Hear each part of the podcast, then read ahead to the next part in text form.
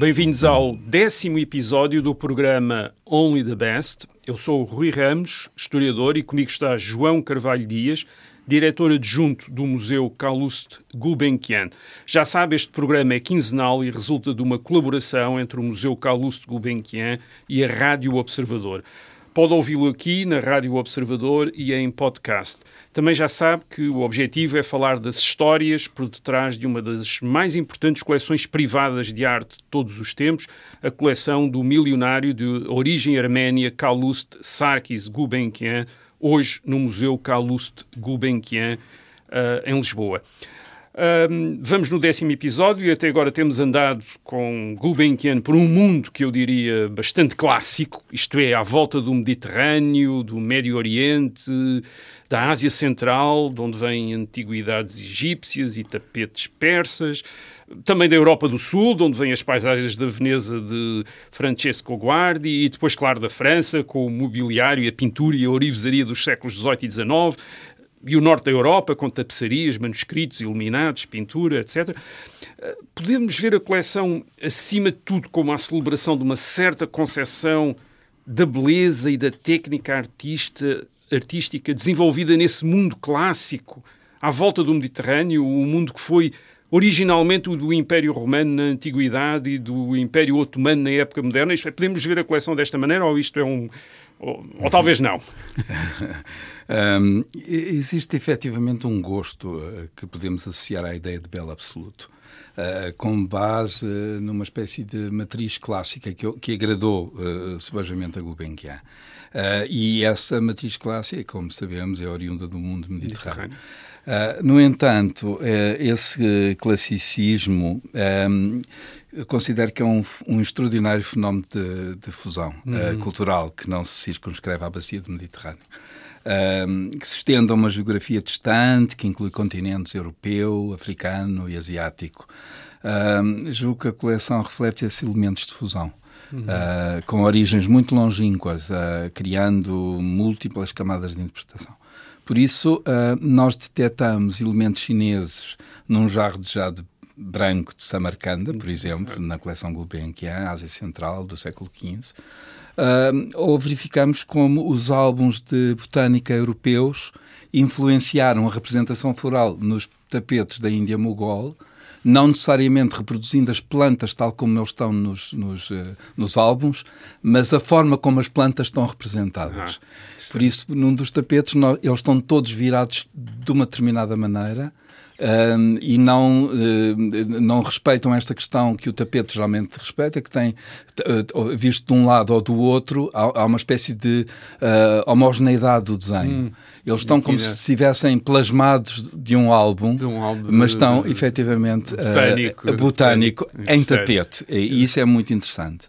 Uh, e isto, uh, de alguma forma, traz-nos muitas camadas de interpretação. Uhum. Uh, essa ideia que o, do mundo mediterrâneo como um, um mundo fechado Uh, o é. tal mar uh, uh, que, que, que, de alguma forma banha, nosso, mar, mar nosso e tudo isso, ele é muito mais vasto. Porque ele, ele, aliás, ele sempre foi aberto. Sim, nós, sempre foi aberto nós, e foi sempre um meio de comunicação. Um meio de comunicação e que trouxe o Oriente ao Ocidente e o Ocidente ao Oriente.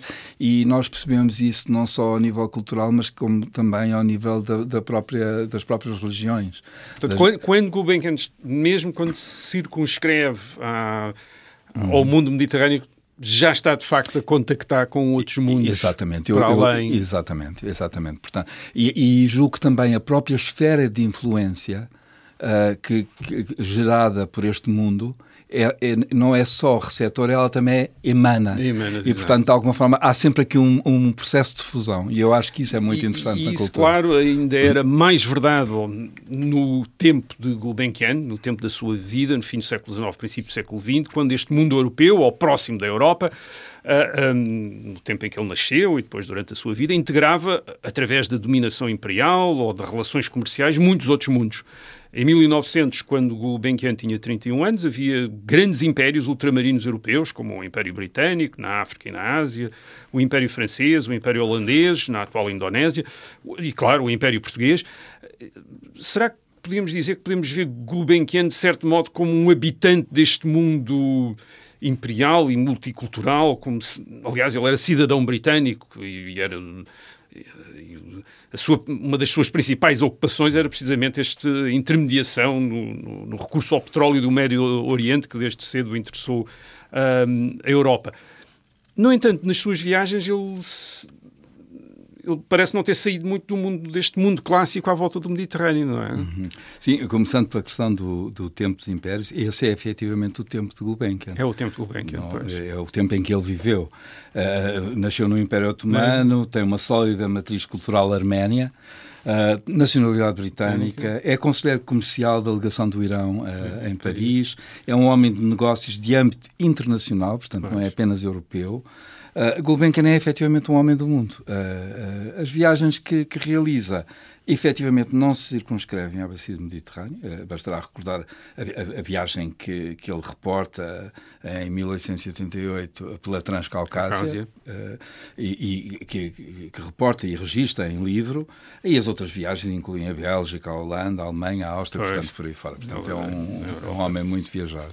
Uh, nós falámos dos impérios, relações comerciais. Ora bem, à, à, à, volta destes impérios e das suas relações uh, comerciais, uh, na Europa criou-se um gosto cosmopolita, não só por bebidas e alimentos oriundos de, destes outros mundos exó exóticos para os europeus, o chá, por exemplo, o café, mas também um gosto pela arte pela decoração, pelos estilos, na altura considerados uh, exóticos. Uh, por exemplo, no fim do século XIX, o Japão entra na moda no uh, Ocidente.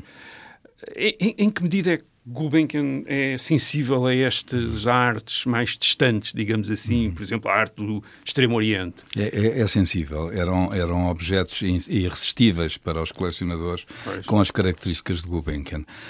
Um, eh, ele começa a reunir estes objetos exatamente em finais uh, do século XIX, princípio do século XX. Uh, uh, no caso da, da, porcelana chinesa, das lacas, das estampas japonesas. Pois. Portanto, são, são categorias que, que ele começa começa muito cedo a olhar uhum. para elas e, obviamente, eh, que, que têm todas as características para que ele pudesse uh, gostar uh, não só a questão do virtuosismo de execução dos pois. objetos, uh, esta ideia efetivamente de cultural, de remota, uhum. como, como os, os objetos podem viajar não só no espaço, mas também no tempo, não é? Uhum. E tornarem-se relevantes ou continuarem pois. relevantes.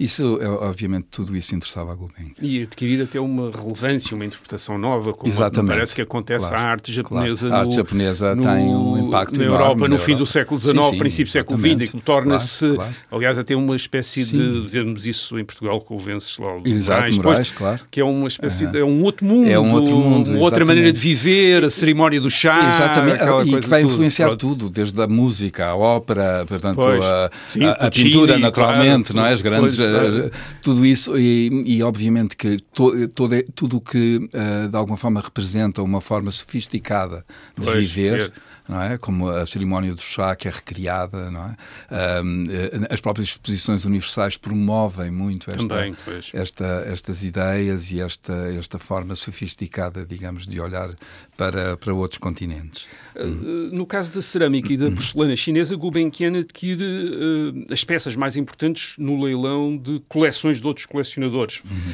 Aliás, isso acontece imenso com, com, outras peças. Mas o mais interessante aqui parece-me ser o critério. Portanto, o critério não é adquirir peças por serem representativas de uma arte ou de um estilo, mas por serem belas em si, não é? Quer dizer, é esse critério da, estético, propriamente, da, da, da, peça única e muito e da beleza dessa peça. Ah, portanto, podemos dizer que esta beleza está também muito associada a uma predileção de Gulbenkian, de que já aqui falámos, e de que o, o, João Carvalho Dias já falou hoje, pelo virtuosismo artístico, uhum. por exemplo, notório no caso das porcelanas chinesas ou, ou, das caixas de lacas japonesas, uhum. não é? Exatamente. Uh, no caso da, da, porcelana chinesa, as entradas na coleção são registadas a partir de 1907, portanto, Mas... muito cedo. Uh, mas elas continuam até 47. Estamos a falar só na porcelana chinesa. Ora, em 47, o Gulbenkian já tinha 78 anos. Portanto, um, efetivamente é um longo período de vida Sim. para se dedicar apenas a um determinado tipo de objetos. Uh, e, e repare, é uma, uma, uma coleção que não é muito extensa. Mas, uh, como acontece com outras categorias na coleção, os anos 20 são fundamentais. Aquela questão de um, o, o, preço do, do petróleo ah, uh, e os lucros do petróleo estarem de alguma forma relacionados com as aquisições é algo que nós conseguimos demonstrar pois. em gráfico. Uh, e, Sim, portanto, é as disponibilidades dele, exatamente, claro. exatamente, e, e, alguém com um sentido muito muito concreto de, das suas próprias uh, possibilidades. Sim, claro. uh, nos anos 20 ele adquire magníficas peças de Celadon. o Celadon é um, tem um vidrado verde extremamente apelativo. Da, da, dinastia King, com montagens século. Em, do século XVIII. Portanto, o século XVIII interessa-se por estas peças, olha, porque o, o fenómeno Uh, digamos, deste, desta espécie de orientalismo não é só uma característica do 19. Claro, tinha interiormente. O, o 18 tem um, uma predileção pela laca, por exemplo, que incorpora nas peças de mobiliário.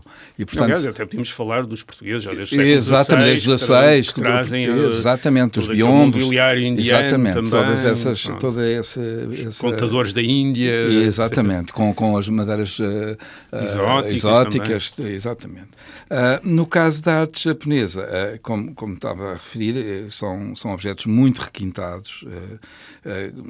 com, com materiais nobres, o ouro, a, a prata, um, e, que, que, depois re, se traduzem em pequenos objetos, como os inro, os enroques são umas pequeninas caixas uh, divididas em numa espécie de gavetas, todas unidas por, um, por uma espécie de um, de um fio de, de seda, uh, um, uma passamanaria, uhum. que depois atada uh, fecha as caixas. Nessas é, caixas põem-se medicamentos, doces, e, e, e, que podem ser repartidos por cada uma dessas secções. Uhum. E como o traje masculino não tem bolsos, eles são atados ao sash, que é o, uh, o cinto uh, de, ah. de, de, tecido que fecha, digamos, o, o kimono. E, portanto, eh, de alguma forma, isto uh, tem um lado prático, mas não deixa de ter uma enorme sofisticação. Da mesma forma como as caixas, as caixas de escrita, que são verdadeiros o que nós hoje em dia chamaríamos iPads, por exemplo, uh, que, que, é uma espécie de escritório uh, uh, portátil.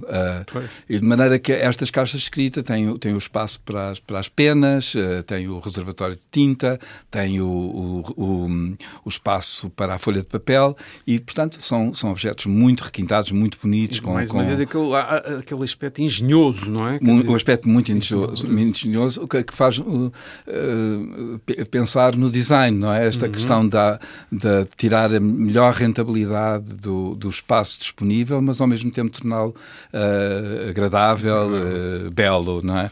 E, e, isso são, são, são, são características. Uh, grandes partes destes objetos foram adquiridos num leilão, no caso, muitos de, das casas escritas, e num único leilão, que é o, tem, o leilão da venda da coleção de, de Sir Trevor Lawrence.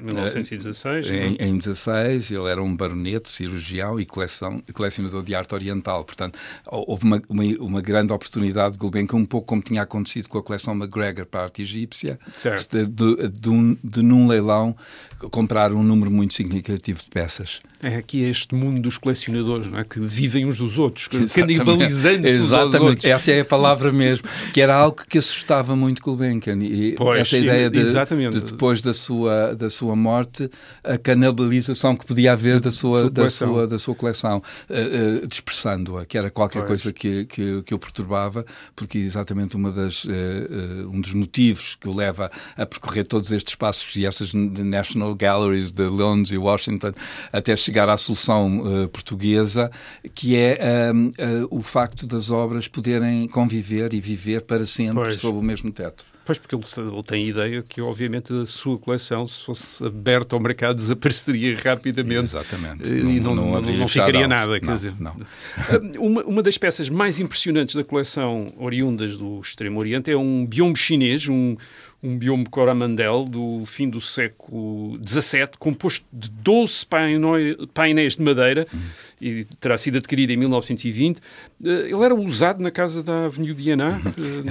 é de facto uma peça, uma peça notável, desde logo pela sua escala, os tais 12 painéis de madeira uh, revestidos a laca, têm 2,83 metros de altura Uh, e todo esticado uh, o, o, tem 6 metros e 18 de, de, comprimento, o biombo, um, e parece ter sido realizado como oferta para um dignitário local.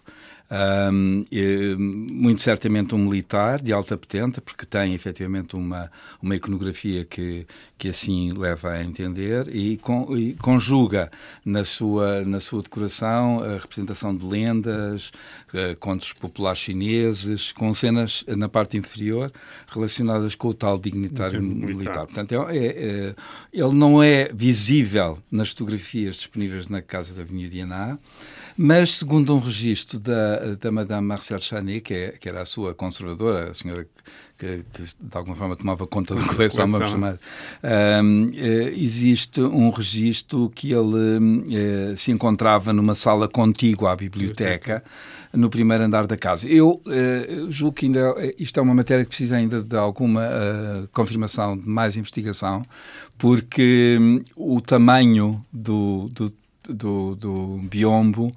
Uh, para mim causa-me algumas dúvidas esta Sobre localização. uh, possivelmente ela estará a falar de outro biombo e não necessariamente ah, Mas também é muito estranho porque o biombo aparece na nas, nas registros de transferência da casa do Quai d'Orsay para a Avenida e, portanto, sabemos que ele estava efetivamente estava na casa. Portanto, isso não há dúvida nenhuma.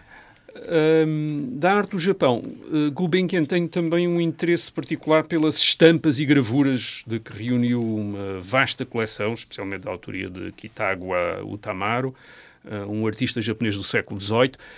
Muitas delas, dessas gravuras, são retratos de mulheres, que é um motivo muito apreciado por Gulbenkian, não é? Uhum. Sim, é, no caso das estampas japonesas, eles têm temas, temas variados. É, paisagens, retratos, pássaros, é, insetos.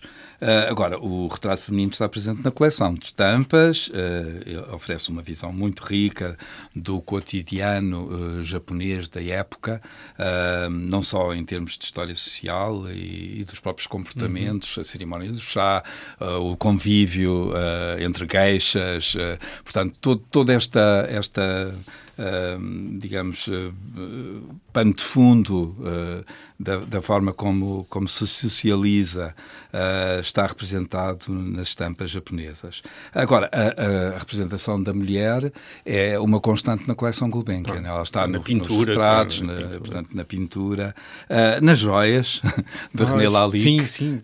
Porque Lalique também era um admirador das formas femininas e da, e da paisagem, portanto, de alguma forma, existe este, esta simbiose, muitas vezes, entre, este, entre os vários temas e, obviamente, no desenho. portanto, eu acho que a, a, representação feminina está um pouco por todo lado na, na, coleção. Na coleção nós falamos até agora do, do Extremo Oriente. Um, Gulbenkian, por acaso, mostrou algum interesse pela arte de outros continentes, por exemplo, da África ou da América, uhum. de antes de Cristóvão Colombo. E eu estou a referir a estes casos porque já no seu tempo havia sim. interesse por esta sim, sim, arte claro. pré-colombiana claro. ou pela arte africa, claro. africana. Aliás, o cubismo é Aliás, muito há pouco falou na, nas Demoiselle d'Avignon, é, portanto, toda essa, essa descoberta é, que Picasso faz no Museu do Lome. E, e, e ele, Gulbenkian foi sensível a esse... Não, não, não foi sensível à, à arte africana ou à arte pré-colombiana a ponto de a colecionar. colecionar? É? claro. Portanto, no entanto, muitos desses continentes estão presentes na coleção, eh, com particular foco, obviamente, para a Europa não é? e, e a Ásia, mas a África também, porque a, a África Sim. é o continente do Egito, do Egito, Egito dos eh, faraós. Imaginamos é, o Egito no é, mundo mediterrâneo, exatamente. mas é o Norte da África. É, é, é o Norte da África. E, aliás, é, o, e não Sudão, só o Norte da África e o Sudão, e o exatamente. Sudão. Aliás, há, há, há, toda essa, há, há inclusivamente na, na coleção, uma cabeça, uma cabeça de núbio.